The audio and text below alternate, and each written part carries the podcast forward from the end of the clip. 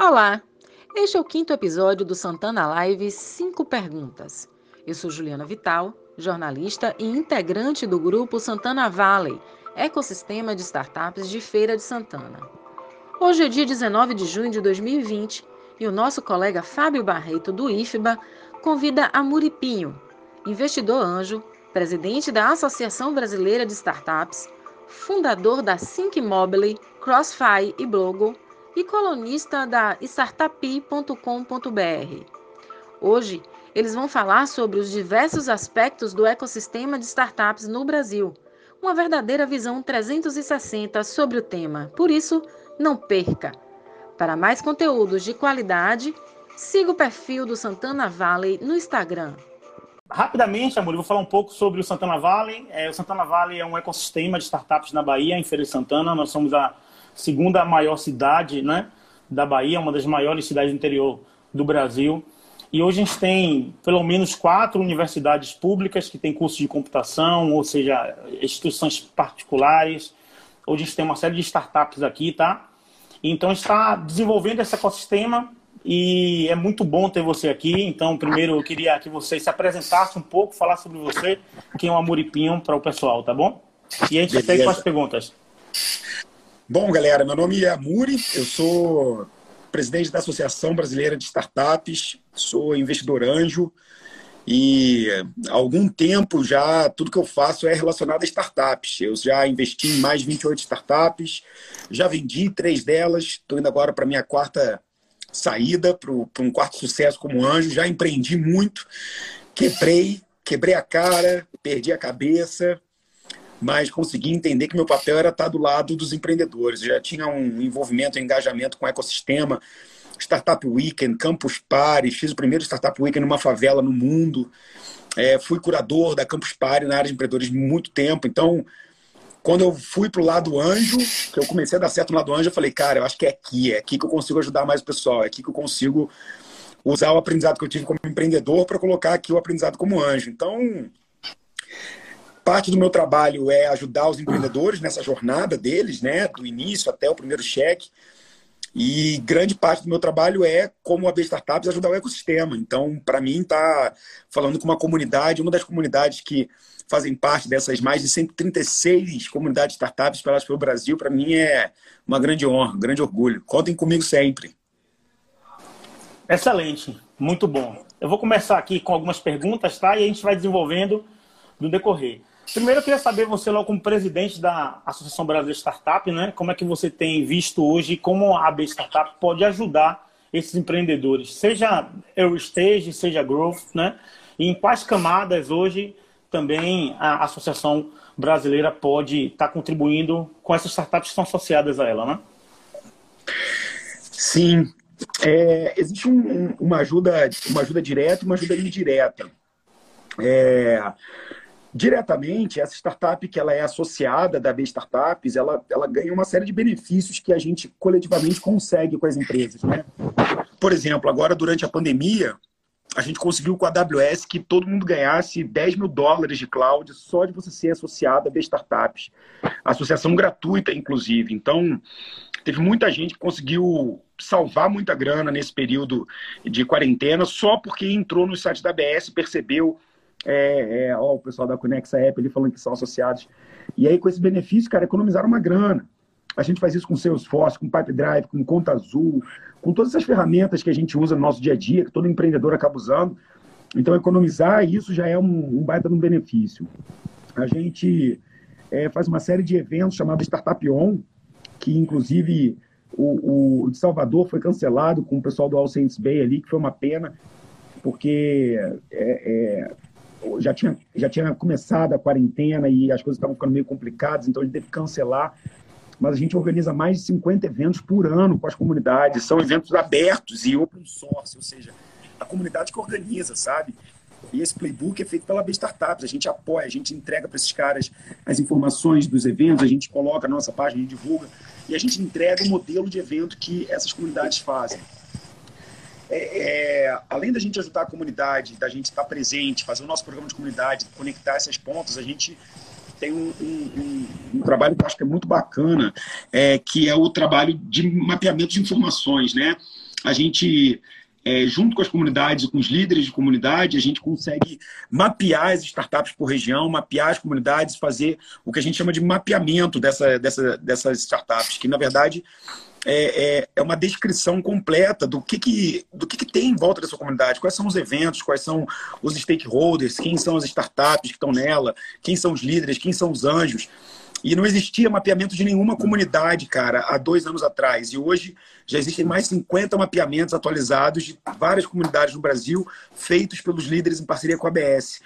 A gente também tem um evento lindo chamado Falcon, que é um evento de formação de líderes de comunidade, gratuito para os líderes, onde a gente consegue, com o apoio de algumas marcas, trazer de 40 a 80 líderes para São Paulo para passarem por uma sabatinada de formação é, de líderes. Porque a gente sabe que o líder de uma comunidade ele fica um, dois anos liderando, mas depois ele precisa passar o bastão.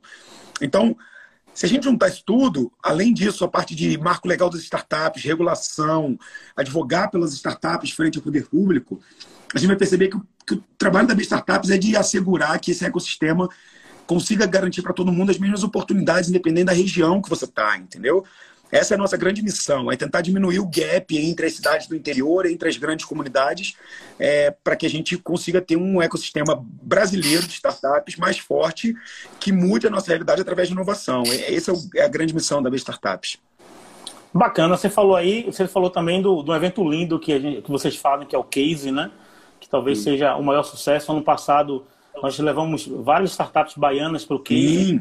E engraçado que o tema era o jogo virou, né? Tem como virar mais, porque realmente agora ficou bem virado tudo com relação a essa Covid, né? E por que é. eu tô falando isso? Eu tive a oportunidade em 2015 com a minha startup Net é, participar do Pit Golf São Paulo, a primeira edição, né? Junto com o Get Ninjas, com outras startups, né? Porque a gente era acelerado pela Farm. E tipo assim, até uma pergunta é, a, a B Startup tem, vai voltar a ter cases é, PitGov, vai voltar a rodar o Pit Corporate, é, seja um ambiente, é, enfim, à distância. E, e, o que, é que a gente já pode esperar do case para 2020, né? Se você pode adiantar alguma coisa para a gente também. Já vou fazer essa pergunta para você. Cara, o PitGov, é, a gente fez essa iniciativa com o Estado de São Paulo. A ideia era procurar problemas que existissem no Estado, problemas e desafios do poder público e encontrar startups para ajudar eles a isso. A gente fez, foi um sucesso, você participou e o que a gente percebeu é que a gente não podia controlar isso. Então a gente criou um playbook do PitGov e a gente abriu isso, disponibilizou para todos os estados fazerem sem ABS. Então, Hoje, o PitGov ele, ele acontece em alguns estados, agora não por causa da quarentena, mas ele acontece em alguns desses estados sem a nossa execução, porque a gente criou um manual para você fazer. Porque não pode depender do Amuri, não pode depender da B Startups, não pode depender dos diretores. Tem que ser uma coisa aberta que cada estado possa fazer o seu. Então a gente, a gente tornou esse processo open source. É, o Case 2019 foi incrível. Eu tô vendo um monte de gente aqui falando que Case 2019 foi foda, eu tava lá, não sei o quê. A galera falando, somos associados. Muito obrigado, galera. Vocês que são associados, que estão aqui com a gente, que estão dando um, um carinho pra gente aqui nesse início de live. É, realmente faz muita diferença pra gente ter esse feedback de vocês. E o Case 2020 ele vai acontecer, mas obviamente num formato diferente. Né? A gente não vai poder reunir 10 mil pessoas é, dentro de um lugar em São Paulo em novembro mas a gente, a gente sempre teve o desafio de fazer o maior evento da América Latina, e o Case sempre foi o maior evento de startups da América Latina. No primeiro ano, é, não foi o primeiro, mas é, não foi o maior, mas a partir do terceiro ano, com 4 mil pessoas, depois do quarto ano, com 6 mil pessoas, depois no quinto ano, com 7.800 pessoas, e a última edição a gente conseguiu ter 10 mil pessoas nos dois dias de evento. Eu posso garantir uma coisa para todo mundo que está assistindo a gente: é, o Case 2020 vai ser o maior evento de startups da América Latina. Só que ele vai acontecer online. A gente quer colocar 50 mil pessoas num evento incrível, multicâmera, gravado em estúdio, com participação online, com comunidades, com salas, com exposição de startup, com um ambiente incrível, como vocês nunca viram, cara. Nenhum outro evento fez isso que a gente vai fazer. A gente vai fazer realmente uma grande semana de evento com vários parceiros gigantes. Então, vai ser um evento colaborativo, não vai ser só case, vão ter vários eventos dentro do case. Então, aguardem grandes é, surpresas, cara. A gente está vindo de novo para mudar tudo. O jogo virou no ano passado e esse ano a grande temática do case é o jeito brasileiro. Então a gente vai mostrar que mesmo com essa quarentena, as comunidades, as startups, os palestrantes e o case achou o seu jeito brasileiro de fazer e vamos fazer bonito, vamos fazer grande. Vai ser uma honra poder é, é, apresentar esse evento pela última vez, é o meu último ano como presidente. Bacana, bacana. É, Amor, a ideia da gente conversa aqui é fazer um 360, tá? Já que você tem desde o apoio a investimento anjo até a própria prática de ser empreendedor, de ter falhado. Então, a gente vai fazer umas perguntas que têm relação com o dia a dia, tá bom? É, o ABCD está perguntando aí para eu clicar no coração e botar fixo, então é minha primeira live aqui, tá? Eu sempre fui palestrante de palco, então, é, enfim. É, vamos que vamos, ABCD. Tá rodando assim. É, eu queria falar com você agora, mudar um pouco do tema, né? Ser um pouco da, da parte da B Startup, que você é presidente, acho que é o segundo, segundo mandato seu, né? De, é. de presidente. E aí você tem um apoio de algumas pessoas como Rafael, enfim, uma, uma galera boa que está que tá lá. É, e aí eu tenho uma outra pergunta para você, tá? Hoje a gente tem um desafio muito grande que as startups foram obrigadas a repensar suas estratégias, né? Tomar decisão, enfim. É, o que é para tomar rápido uma decisão tem que ser mais rápido ainda, ainda mais num ambiente de, de tanta incerteza que a gente está vivendo. A gente sabe também que, por outro lado, existem algumas startups como segmentos de edutechs, fintechs, enfim, healths, que estão em crescimento, né? Em crescimento mais exponencial do que eles estariam antes dessa crise. E aí o que é que eu penso, né, de uma pergunta para você. É como é que o Amuri hoje, né, enxerga com essa vivência que você teve de é, ser investidor, investidor anjo, falhar em algum certo, mas ter sucesso, tá totalmente ligado em, em vários programas de aceleração, enfim. Como é que você compreende que existe essa tendência de mercado, né? Será que a gente está construindo agora um novo oceano azul, digamos assim, para mercados que estavam em crescimento para as startups e que hoje estão muito mais rapidamente?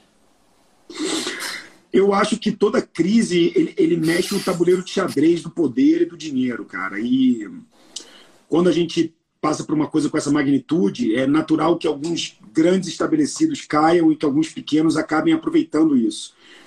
É, ninguém queria que essa crise viesse, porque é a mesma coisa de uma guerra, né? A, a, a paz ela é melhor para os negócios, né? A estabilidade é melhor para os negócios, porque você tem previsibilidade. Mas com certeza aqueles que decidirem enfrentar é, e que estiverem dispostos a sobreviverem após a crise vão ver um oceano mais azul. Eu tenho que concordar com você. É, muitas startups fecharam, muitas é, é, é, acabaram perdendo seus mercados e pivotando.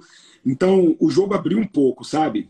É como se a gente saísse de um futebol de salão e tivesse ido para um gramado. Só que no momento a gente está com 5 contra 5. Então o campo está grande, está difícil jogar.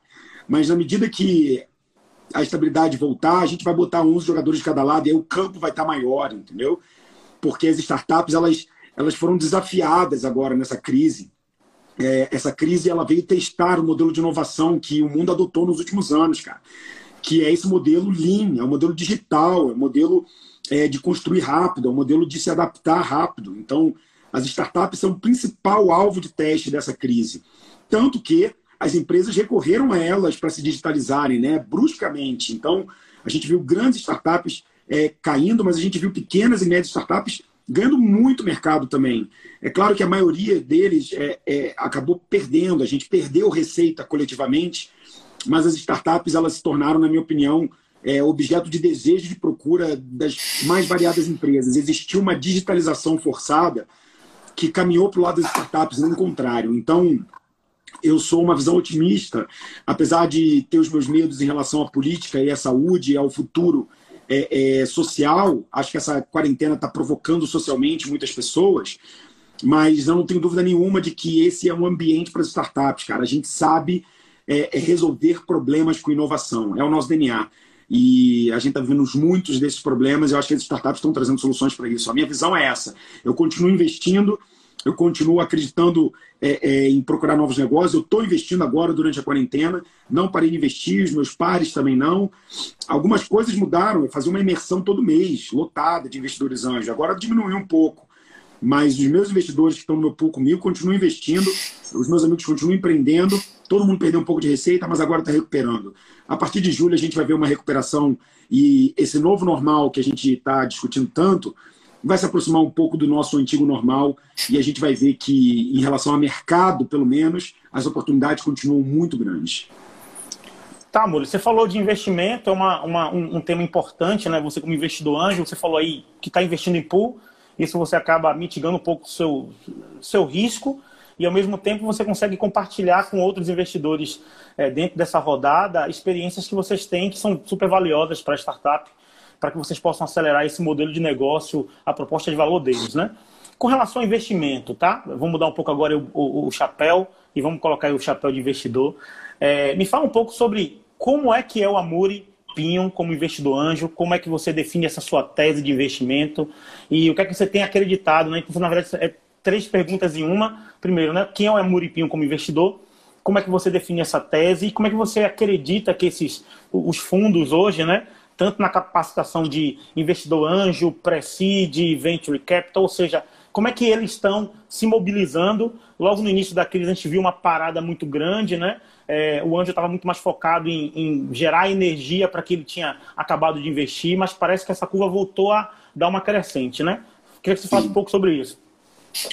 Cara, eu, eu como investidor anjo, talvez eu seja um pouco diferente da maioria do, dos anjos. Eu acho que eu sou propositalmente um pouco diferente. Um pouco para poder incomodar também, porque eu acho que o nosso papel como empreendedor é também incomodar e discutir e tentar buscar uma evolução. E eu tinha uma impressão de que o investidor anjo é, é, era como padre rezando, rezando a missa em latim, sabe? É, os termos ele que conhece, o valuation ele que decide, o tamanho do cheque quem, quem coloca na mesa é ele. E esse investidor ficava lá em cima no Monte Olimpo esperando o empreendedor subir ajoelhado pedindo por favor investe em mim. Eu decidi inverter um pouco essa lógica. Eu sou um investidor anjo que eu me defino como um investidor anjo mais empreendedor do que investidor eu fui muito mais empreendedor do que investidor, então eu, eu, eu criei a minha tese de investimento baseada em, em um investimento founder-centric. Então, eu olho muito mais esse empreendedor, eu acompanho ele por mais tempo, eu entro mais dentro do negócio dele, eu, eu, eu, eu acho que não existe smart money, smart money deveria ser uma obrigação, acho que todo anjo deveria se envolver, porque é só você pensar junto comigo, cara. Você coloca o dinheiro na Petrobras, na bolsa, que, que você pode fazer pela Petrobras? Torcer, comprar gasolina dela. Agora, o investimento anjo, quando você coloca dinheiro numa startup, o que, que você pode fazer por ela? Pode fazer coisa pra caralho. Então, a real é que é, é, faz, muita, faz muita diferença para mim é, é, o que eu posso trazer para as startups. E eu acho que esse é o meu maior ativo como anjo. Então, tem startups, é, é, eu já investi em startups como, por exemplo, a Gama Academy do Guilherme Junqueira, a Singu do Thales, a BX Blue do pessoal de Brasília, do Guga Gonenstein, é, a Content Tools, que agora virou Growth Hackers, do Elton Miranda, lá de, de Florianópolis, a BEG, do pessoal de Minas Gerais, lá do, dos meninos lá de BH. Então tem tanto, tanto startup de empreendedores conhecidos e próximos e que são faca na caveira, que muitas vezes eu sento, não só no board de advisor deles, mas eu sento para trabalhar. É, com a BX Blue, eu fui para o Y Combinator, a gente fez aceleração lá junto, entendeu? Eu fiquei trabalhando, fazendo o aplicativo mobile dos caras. E eu era anjo deles, entendeu? Então, a, a, a, minha pegada como investidor é essa, cara. Eu, eu só invisto em empreendedores que eu me sinto empreendedor junto, naqueles caras que eu sei que, mesmo com o negócio ainda com muita coisa para se provar, é, eles demonstram uma capacidade inventiva de solução de problemas e um, e um envolvimento com o problema e um contexto sobre o problema é, é fora da curva.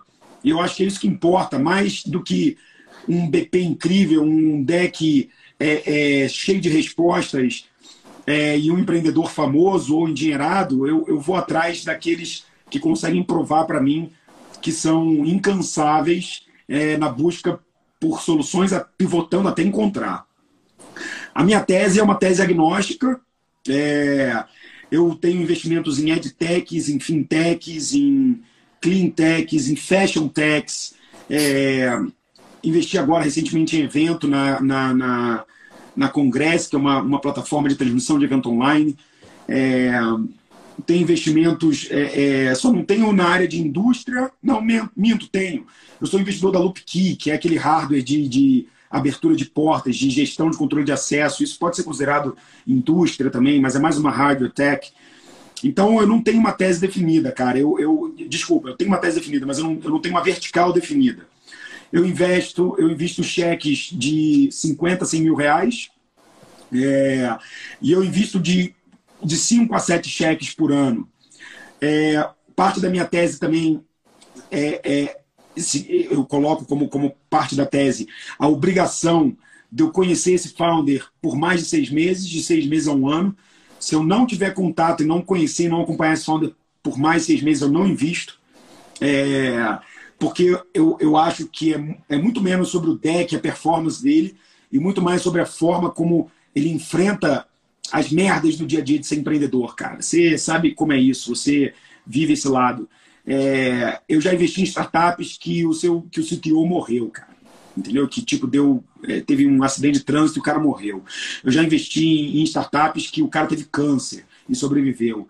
Eu já investi em startups é, que o mercado zerou, por exemplo, agora, esse agora com Covid, o mercado de moda foi a zero. E eu tenho startups investidas. É nessa hora, meu camarada, que você vê, é que você separa os meninos dos homens, as meninas das mulheres, porque é na hora que vem um chibu desse, que não é só um chibu de mercado, é separação, briga de filho, é, falecimento de alguém, é que tu vê se o cara segura o tranco e aí ele fala, irmão, isso aqui eu vou virar, entendeu? Eu não vou deixar isso matar o meu negócio.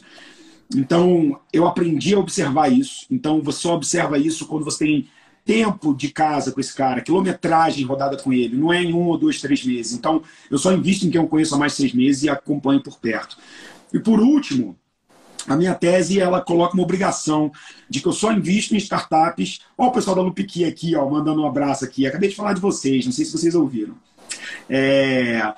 Uma última coisa, cara, é que eu, eu só invisto em startups que já estão gerando receita e só aquelas que passaram de 25 mil reais de receita recorrente. É, eu faço isso não para diminuir o meu risco é, de investir numa startup que ainda está ali é, incipiente, mas eu faço isso porque, na minha opinião, o empreendedor. Olha aí, ó, Luiz, um abraço a galera da Congresso. É, é, pessoal, acabei de falar, eles que são as startups de evento aí que, que a gente está é, investindo. O, na minha opinião, esse 25 mil reais de receita recorrente, ele prova é, para mim que esse empreendedor ele conseguiu, sem grana, descobrir a máquina de vendas dele. Ele prova para mim que ele descobriu quem é o ideal customer profile, quem é o perfil de cliente ideal dele. Ele prova para mim que ele teve que sair na rua e vender. E não tem coisa mais importante para uma porra de uma startup do que sair do prédio e vender, sacou? E, e a maioria das pessoas ignora isso e acha que precisa de dinheiro para aprender a construir produto. Você não precisa disso. Olha aqui quem veio visitar a gente. Oh, meu Deus. Oi. Qual é o nome é. dela? É Branca, Branca, Branca, Branca. é o nome dela. É... Então, cara, no, no final do dia, é, é Venda é o que manda na empresa, sacou? E se você não vai atrás dessa venda, você está jogando o jogo errado. Você quer o dinheiro para fazer um app, você quer um dinheiro para, entendeu? Contratar, para botar teu brand. Esquece, cara. Entendeu? Vai pegar qualquer coisa que você criou e vai botar no ar, cara. Ó, eu vou te falar, vou dar um exemplo do que, que é MVP e do que, que é gerar dinheiro e começar a construir em cima disso, que eu fiz agora, tá? Meu pai é músico. Meu pai, com essa quarentena, perdeu toda a receita que ele tinha, não fez uma porra de um show, cara. Eu fui na casa dele um dia com um iPhone, um pacote de microfone, e eu falei: você vai começar a fazer live antes de todo mundo, antes de Gustavo Lima, irmão. E eu cheguei para ele e falei: você vai começar a fazer live. Ele, porra, não entendo nada disso, não gosto do digital, não sei o que. Eu falei: meu velho, ou você faz isso, ou você vai ficar pirado aqui, porque a gente vai ficar trancado dentro dessas casas e ninguém vai sair. Não, não vai ficar assim, não. Eu falei: prepare-se. Porque eu já falava dessa merda antes desse negócio acontecer. Eu sei que vai parecer, ah, agora falando de quarentena, né? Fácil, mas se a galera for lá nos meus stories, lá no, nos destaques, vai ver que eu falava disso no final do carnaval, antes de ter qualquer problema no Brasil. E eu falei, vai dar merda, vai dar, dar merda braba, vai ser endêmico, vai dar caos em tudo, e vai todas as áreas vão perder receita. E a gente não sabe qual vai ser a consequência disso. Eu não sabia como me portar, mas eu sabia o tamanho da merda. Eu cheguei meu pai e falei, vamos se preparar. E aí meu velho começou a fazer live, cara. A live dele foi oito dias antes da live do Gustavo Lima. Na primeira live deu 40 pessoas, na segunda deu 80, depois deu 100, 150. O velho não tinha nem Instagram, irmão. E o cara tá metendo 150 pessoas na live. Aí sabe o que a gente fez? Assiste a live de graça, mas se você quiser ver a, a live gravada, vai lá no site dele para você assinar o clube dele. Existia clube? Porra nenhuma. Eu fui lá, montei um Hotmart, pegava as lives dele, mandava ele gravar do Android no Google Drive, eu edito as lives, eu subo no Hotmart, eu botei o negócio inteiro, eu fui fazendo tudo. E agora, meu velho, o meu cara, meu pai, que não estava ganhando um puto, fez no primeiro mês de lançamento da plataforma dele mais de dois mil reais. Isso é vender. Isso é você pegar um problema transformar em solução. Isso é você pegar o que você sabe fazer e dar o teu jeito. Eu podia ter feito plataforma, eu podia ter tentado fazer meu app, eu podia ter feito qualquer coisa. Mas eu usei ferramentas que já existiam, eu usei o meu Insta o dele, a gente prototipou isso, no início deu cagada, o copy estava ruim, a gente vai mudando, vai, vai pivotando o negócio, até agora que a gente vai lá e vê pessoas cadastrando, falando que está ótimo, melhorando a qualidade da imagem. É isso, entendeu? No início era tosco, agora está ficando lindo mas a gente conseguiu venda e a venda prova que está dando certo. E aí, com essa prova, você ganha estímulo para dar mais um passo. Porque se eu tivesse feito um negócio grandão, eu ia ter lançado, ia ter acabado a quarentena, não ia ter conseguido o efeito que eu ia ter conseguido. Se eu não tivesse lançado naquele momento, não ia ter aproveitado. E agora que está dando certo, vai perguntar para meu pai o que, que ele está fazendo. Está gravando 4, 5 vídeos por dia. Por quê? Porque a venda deu estímulo para ele. A venda força você a evoluir entendeu? E aí procurando essa receita e encontrando os caminhos. E você não pode fazer um esforço grande sem que a venda prove que vale o esforço. É a venda que vai provar para você que você tem que ir lá e dar mais um passo, construir mais um pouco. Sem venda, você vai construir para quê? Se não está funcionando. Então, é, é, é, é, isso que eu vejo de, de, de grande diferença é, quando a gente fala de um empreendedor que conseguiu atingir receita. Essa receita já ensinou ele a parte mais dura da vida, que é que a verdade está lá fora, está na geração de nota fiscal, não está dentro do escritório. Na minha opinião, é isso, entendeu? E aí, respondendo a terceira parte da sua pergunta, eu acho que a gente teve realmente um baque muito grande em março e abril esses investidores eles sofreram é, é, com essas crises, todo mundo perdeu capital, os investidores perderam dinheiro na bolsa, muita gente perdeu suas receitas, mas principalmente os investidores eles tiveram que olhar para dentro das suas casas e ver as startups do portfólio. Foi por isso que ficou um pouco em silêncio esse momento do ecossistema. Mas agora, todo mundo já entendendo como é que é a realidade, já estabilizando um pouco mais isso, os investimentos voltaram, cara. No Investidores VC, que é o pool que eu sou o líder lá, a gente já, já, já somos 100 investidores juntos, a gente faz investimento um atrás do outro, sacou? A gente está fazendo um agora na quarentena e a gente já vai encaçapar outra agora em julho. A gente não parou. A Anjos do Brasil não parou. A Bossa Nova não parou. Os anjos que eu conheço não pararam. Agora, pasme, meu irmão. Sabe quem parou? Os empreendedores que estão com medo da crise, diminuíram suas receitas de marketing, como, com razão, tem que segurar a caixa mesmo.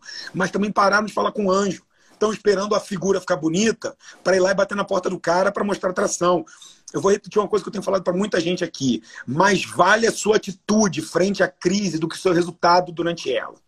Então, mais vale você mostrar que você está pivotando, dando teu jeito, catando cliente, gerando receita na mão do que você esperar ficar bonito de novo para pedir investimento. Vai todo mundo pedir quando ficar bom, irmão.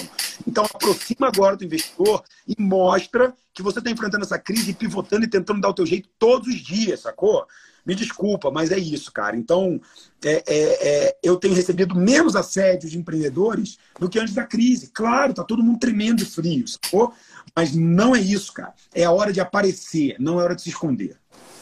Bacana que você fez uma, uma prova agora, Amor, de tudo que a gente vem falando, digo, modelo startup. Né? Você falou que fez basicamente MVP com seu pai, provou o produto market fit dele de verdade, rodando Hotmart, ou seja, botou para rodar usou praticamente uma frase que eu gosto muito né, do, do Silvio Meira, que é melhores e maiores notas fiscais. Isso é como a Startup Vale. E ficou mais claro para mim ainda que aquela relação de CAC versus CLV é real. Né? Então, cara, pega essa métrica CAC versus CLV, vê quanto ele está na tua base e traciona, cara, cresce. E aí, para Eduardo que perguntou, Eduardo, 25K, a partir disso, tracionando né, o Amuri aí bate lá no investidor de VC que ele vai lá né, colocar lá dentro do pool dele de investimento e alguém vai entrar nessa, nesse modelo. Sim. Cara, vamos mudar aqui de novo mais uma pergunta e aí eu vou falar agora sobre o ecossistema, tá? É, você praticamente deu um show aqui para a gente, né? Que tá para nós que estamos com startup. Você tem muita startup hoje em Stage em Feira Santana. É, para você ter uma ideia rapidamente do ecossistema, a gente tem startups que já receberam o Venture Capital é, é, quase é, é, talvez, né? É o pessoal da Hug, que, é, que, é, que hoje talvez seja a startup da gente que tem maior é, é, tração. Você teve Gerência, né, Gerência Gran, que foi uma startup que acabou, enfim, né, tendo que pivotar, mas também Feira Santana surfou a onda né, do Instagram, da, da do processo da aceleração de, de usuários. E você tem muita startup de grande valor né, aqui que entende muito sobre é, é, IA. A gente tem hoje, como eu te falei, mudou muito a chave, o jogo virou realmente aqui em Feira de Santana. Então você tem que lindo, é, que lindo. doutor ajudando, doutor de computação ajudando startup com um aluno dentro da universidade. Incrível. E aí uma pergunta para você que é a seguinte, né? A gente precisa hoje desenvolver mais essa jornada empreendedora do nosso ecossistema. A gente precisa acelerar, na verdade, é isso que a gente está precisando, né? Acelerar essas startups para que elas saiam desse stage né? e elas consigam, é, é, enfim, adquirir novos mercados e aí tem várias iniciativas que estão paradas, como a Campus Party, que tinha é, um espaço para startups nascentes. E aí vem a pergunta para você que tem grande convívio com ecossistemas, né? Quais são as características principais para a consolidação desse ecossistema e como é que a gente consegue aqui em Feira de Santana, Amor, na sua perspectiva, acelerar esse desenvolvimento, né? O que é necessário para isso? Cara, tem duas coisas que fazem um ecossistema três coisas que fazem um ecossistema realmente dar uma rampada muito boa. Na verdade, vou colocar quatro. Cada vez que eu penso, sobe mais uma. A primeira delas, cara, é quando você tem um grande, um grande exemplo, um grande exit, uma grande startup na região. Conta Azul em Joinville, RD em Florianópolis e tantas outras lá. Hotmart é, e, e, e Rock Content e tantas outras é, é, lá em BH. É, em São Paulo, N dessas, né, fintechs, etc e tal. Quando você tem uma grande startup na região, é, é, Agenda Edu, né, em Loco, é, em Loco lá em, em, no, em Recife. Então, quando você tem esses, esses grandes exemplos, o ecossistema ele, ele, se, ele, ele se alimenta disso em volta. É como se isso fosse fermento para a farinha do pão, entendeu? Então, quando nasce um negócio desse, dá certo, cara, é fermento na farinha, o pão cresce como um todo. Segunda coisa, quando você tem investidores, quando um ecossistema tem investidores, quando anjos moram ali, quando alguém vendeu uma empresa e quer investir em inovação, como por exemplo o que está acontecendo em Vitória. Por que, que Vitória está tendo tanta startup boa, Vitória e Vila Velha? Porque lá está tendo um núcleo de investidores que ganhou muita grana e que agora começou a investir é, é, em wine, começou a investir em PicPay, começou a investir naquela loja lá que eu esqueci o nome, que é, que é um supermercado automático. Quando você tem investimento, você tem mais um levante naquela comunidade, porque aquele cara pega as 5, 10 melhores e injeta grana e isso gera os novos exemplos. É, três, quando você tem uma força de talentos muito grande, quando você tem uma Unicamp em Campinas, quando você tem uma federal muito forte dentro da região, quando você tem alguma, alguma, algum núcleo de formação desses talentos, isso também desenvolve ecossistema. Ou quando esse núcleo de formação é, às vezes, um Sebrae Santa Catarina, lá, capitaneado pelo Alexandre, que o cara é um louco e faz o negócio acontecer, entendeu?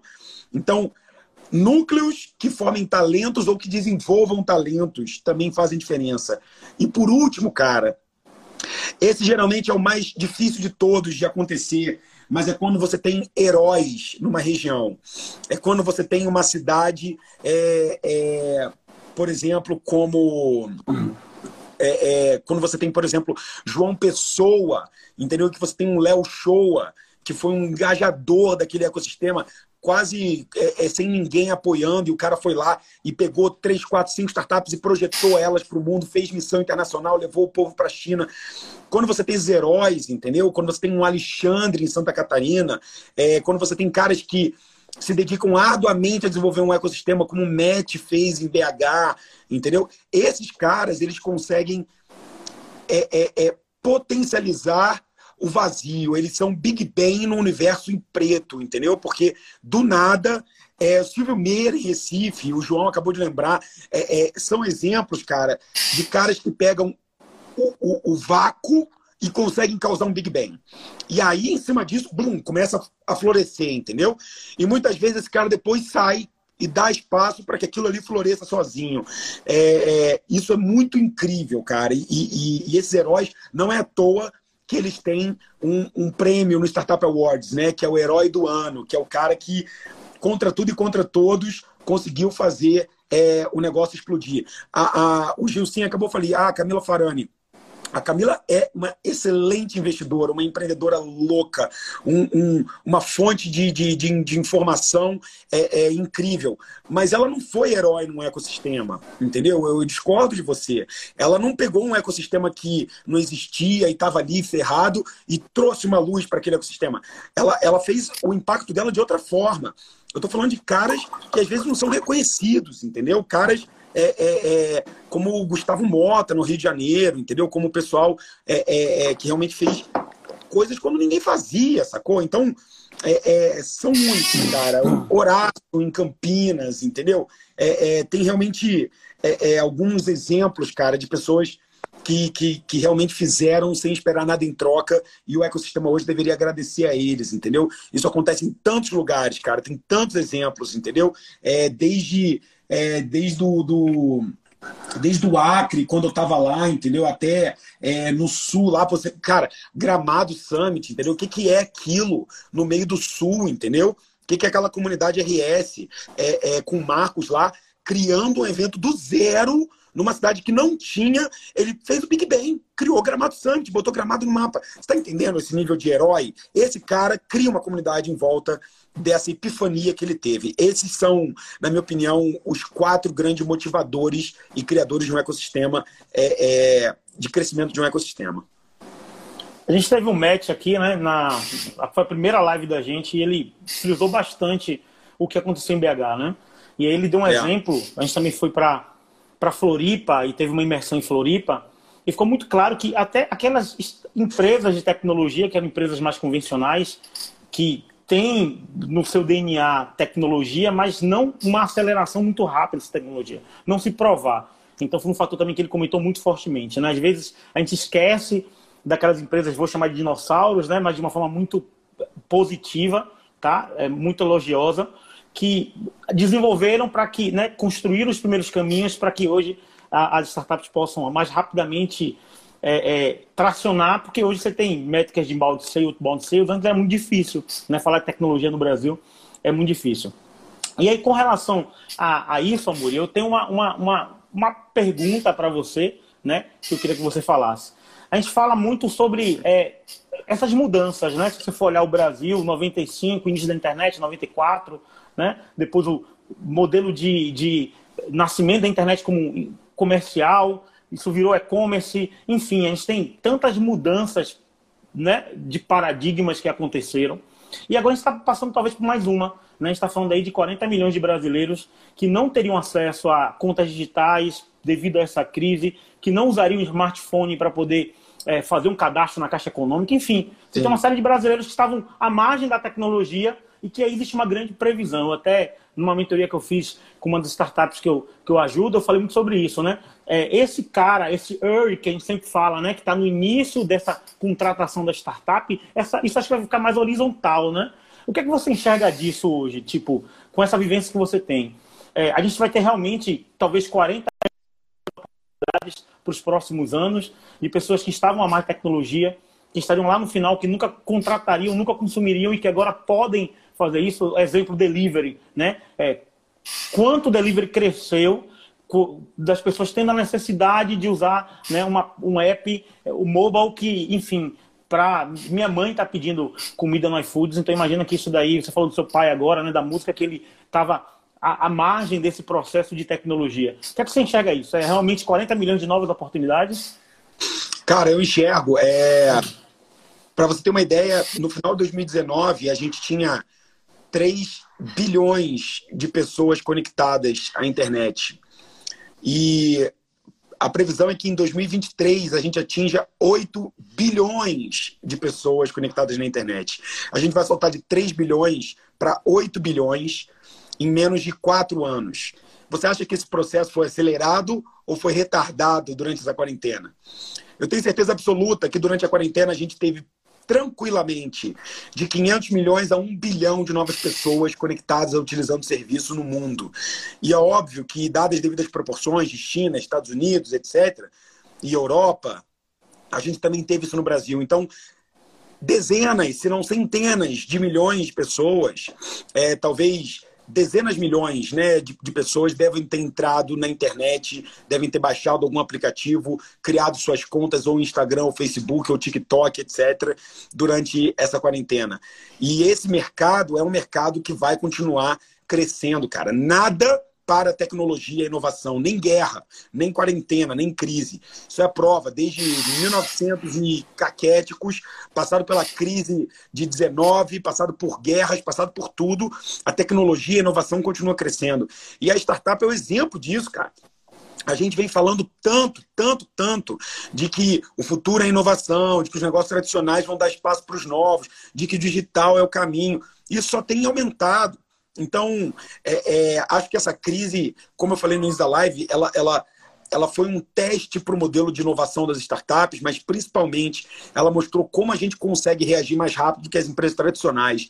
Esse DNA de adaptabilidade, essa coisa meio darwiniana, de o que mais o que sobrevive não é mais forte, mais inteligente, é o que se adapta mais rápido, é o DNA das startups da nossa inovação. Então, eu acho que sim, abrem-se 40 milhões de novas oportunidades, abrem-se espaço para que é, é, novos negócios sejam criados e não só é, é crescidos ou diminuídos, mas novos negócios e oportunidades é, aparecem para a gente agora durante essa quarentena. Eu não tenho dúvida disso. E é por esse motivo que eu falo enfrente essa crise e saia desse túnel fortalecido, pelo menos sobrevivente, que o oceano azul de capital e de novas oportunidades vai estar cada vez maior. Os jornais não vão ter mais quarentena para falar, eles vão ter que voltar a falar de inovação. Os eventos que antes eram só offline, agora são offline e online. A gente aumentou a capilaridade. O número de pessoas conectadas aumentou. O número de pessoas com internet aumentou. Então, cara, desculpa, mas as pessoas aprenderam a fazer as coisas no online. E as startups estão posicionadas exatamente aí, buscando serem resistentes e resilientes, entregando facilidade é, redução de custos e ganho de desempenho para as empresas tradicionais que se viram nessa crise de mãos amarradas. Essa é a minha opinião. Eu acho que a gente está realmente sentado em cima de um pote de ouro chamado Brasil, onde a gente tem é, é, mais de 130 milhões de brasileiros, 140 milhões de brasileiros, um ecossistema com 130 comunidades, uma geografia incrível, uma diversidade absurda, e a gente continua achando que a gente vai ganhar dinheiro exportando cana-de-açúcar. Não! A gente vai ganhar dinheiro exportando tecnologia e inovação. E foi isso que a gente conseguiu provar agora durante a crise, na minha opinião. É, eu lembro muito da frase do, do, do fundador do Pipe Drive, né? Na, no case, que ele falou, cara, é, ele deu um exemplo bem claro do Bolt, e acho que talvez seja uma, uma lembrança que eu tenho muito positiva do, do, do, do case, que foi tipo, os caras pegaram fora né, é, é, do ambiente da África pegaram, enfim, ninguém queria estar lá como uma, uma plataforma de, de, de, Uber, né? E aí os caras construíram o um modelo, validaram, rodaram, colocaram, ou seja, eles aproveitaram o que ninguém queria para poder o famoso vender lenço na hora que ninguém, todo mundo está chorando, né? E aí, talvez a minha última pergunta para você, é, e já te agradecendo, Amuri, por toda a sua disponibilidade, por, pelo trabalho que você tem feito. Eu tenho acompanhado você desde 2017, né? basicamente na sua atuação na B Startup. Sei que você já fez é, é, tipo muito pelo ecossistema, né? você, Junqueira, né? Tanta gente boa que passou por ali, que está lá Obrigado. disposto a ajudar, a contribuir com o ecossistema, que às vezes gasta noites e noites e dias e o tempo todo viajando para poder ajudar alguém que você mal conhece e às vezes uma fala, uma mentoria, né? Porque a gente fica muito na perspectiva é, de que o, o Amor é o cara do investidor anjo, não. O Amor é o cara que está ajudando o empreendedor no dia a dia, na fala. O que você está fazendo aqui para a gente tem grande importância, grande valia. Então, eu queria te agradecer muito, muito, muito por hoje, tá? E aí vem a minha última Obrigado. pergunta, que é uma pergunta para tentar ajudar, logicamente, essas startups de Feira de Santana. É, vocês têm lá no investimento VC algum modelo para poder receber essas propostas por região?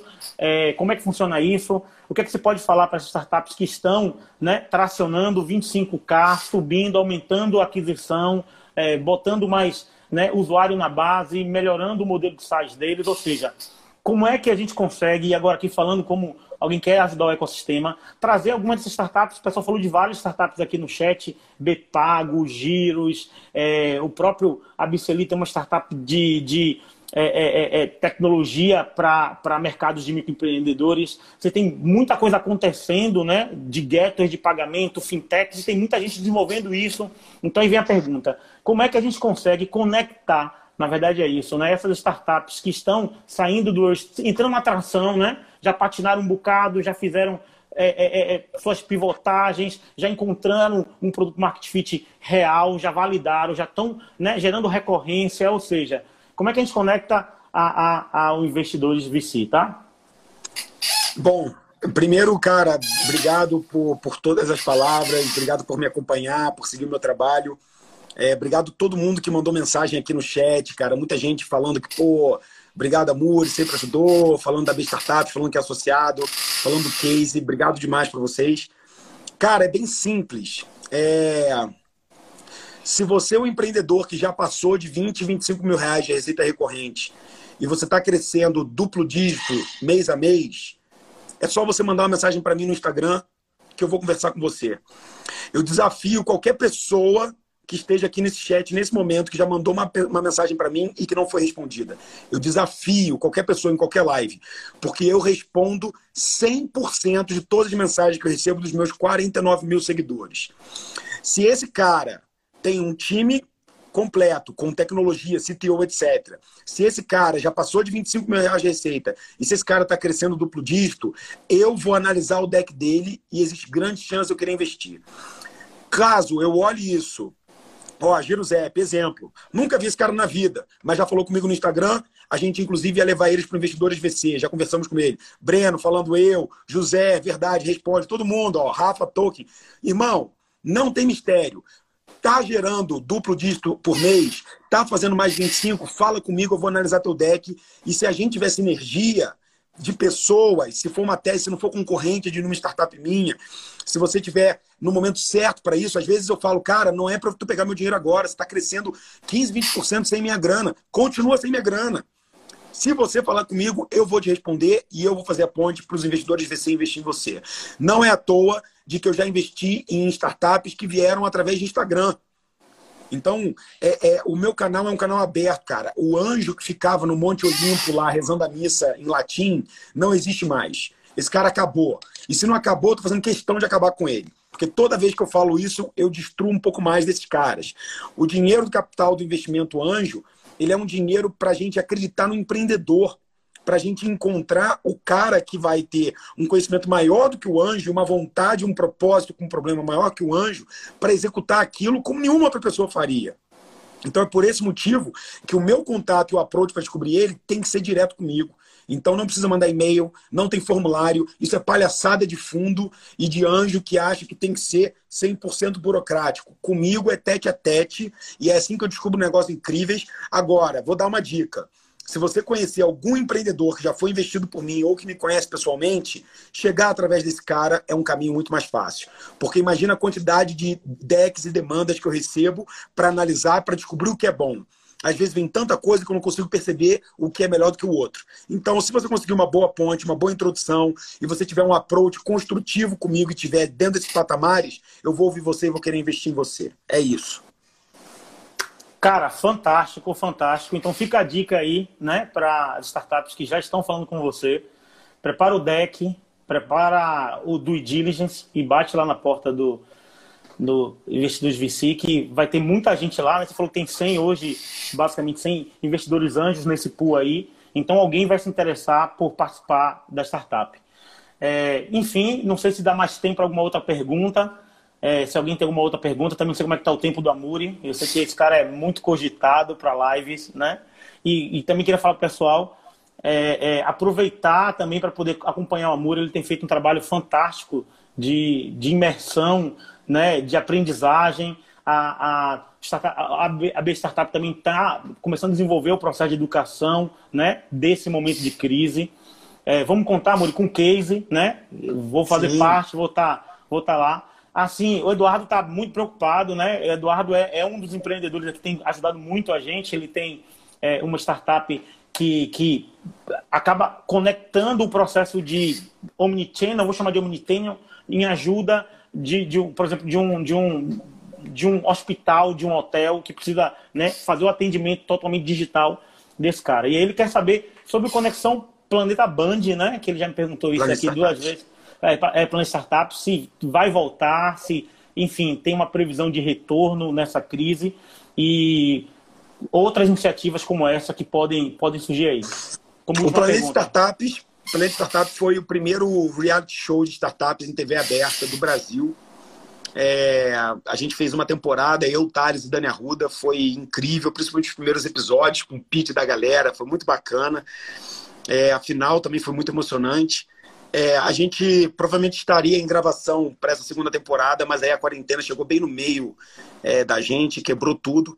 Atrapalhou muito a produtora, atrapalhou muito a Band, então eu não sei como é que vão ser os futuros, o futuro disso. Mas foi incrível, cara. Foi uma oportunidade de ouro você participar de um programa em TV aberta, você sair na rua e ver nego te cutucando em shopping, é, tirando foto com você, foi uma experiência muito legal. Agora bem menos, agora já perdeu o, o, barulho, né? Ficou só a lembrança de quem assistiu, de quem viu lá na TV, de quem ligou no canal e me viu lá. Foi realmente muito bacana, me senti toda celebridade na época, assim, porra, foi super legal. É, ter roupa da reserva no camarim, entendeu? Tipo, isso era legal pra caralho. É, eu vivi, aproveitei muito isso e me dediquei de paixão e tentei ajudar ao máximo os empreendedores que estavam na, no planeta durante, durante o nosso programa. Não sei se vai ter uma segunda temporada, cara. Isso vai ficar com a Band e com os produtores, mas eu estou aqui sempre à disposição para participar e para me engajar em programas como esse. Queria agora é, ter mais uma oportunidade, porque eu gostei muito da TV, eu gosto muito de vídeo, gosto muito de aparecer e de poder falar. Eu tenho, tenho uma, uma, uma, uma, uma segurança, uma tranquilidade, uma tranquilidade para para lidar com a câmera que eu, que eu gosto, é, é onde eu me sinto mais à vontade. Então, eu torço para que tenha, cara, mas eu não sei, eu não posso garantir, infelizmente. Só última pergunta. Ó, já, já tô lhe trollando, tá vendo? Falei que era a última, mas não é. é o pessoal da, tá perguntando sobre é, se existe algum programa. Eu sei que o Investidores VC você tem o processo de imersão para quem quer investir em startups, né? Pega aquele cara do. do que, enfim, investe, a gente dá um exemplo, investe no gado, né? O cara que quer um modelo de investimento mais seguro do dinheiro dele e que esse cara quer fazer uma migração para um investimento de risco, não tanto risco hoje, mas enfim. É, fala um pouco só sobre como esse programa funciona, o que é necessário para que esses investidores que têm grana, que são empreendedores, que enxergam a luz no final do túnel, que vê o pote lá do ouro depois da montanha, que ninguém enxerga, que tem a verdadeira espada de Pandera lá, né? Para poder enxergar o que ninguém enxerga, mas que tem o medo de investir. Como é que vocês do Investidores VC ajudam nesse programa inédito aí para ajudar a fomentar a inovação no Brasil? Rapidamente, a última pergunta. Cara, o Investidores VC foi a primeira imersão de investimento anjo do Brasil.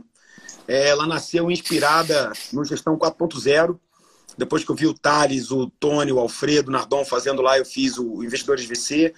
É, o, o, formato foi mudando ao longo do tempo, mas é, acho que essa, esse vanguardismo deu para a gente um espaço, um espaço bacana para poder hoje educar sobre investimento anjo. O Investidores VC ele é uma imersão para aquele cara que realmente tem bastante capital.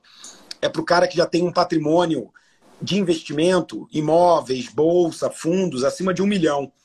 Porque o cara que tem menos de um milhão, ele não tem muita grana para investir em startup. Não adianta botar 10 mil reais numa startup tem que botar 25, 50, 75, 100 mil. E se você tem 300 mil juntados, você não vai botar 150 mil numa startup, você não vai pegar metade do que você tem investindo numa startup, é muito risco.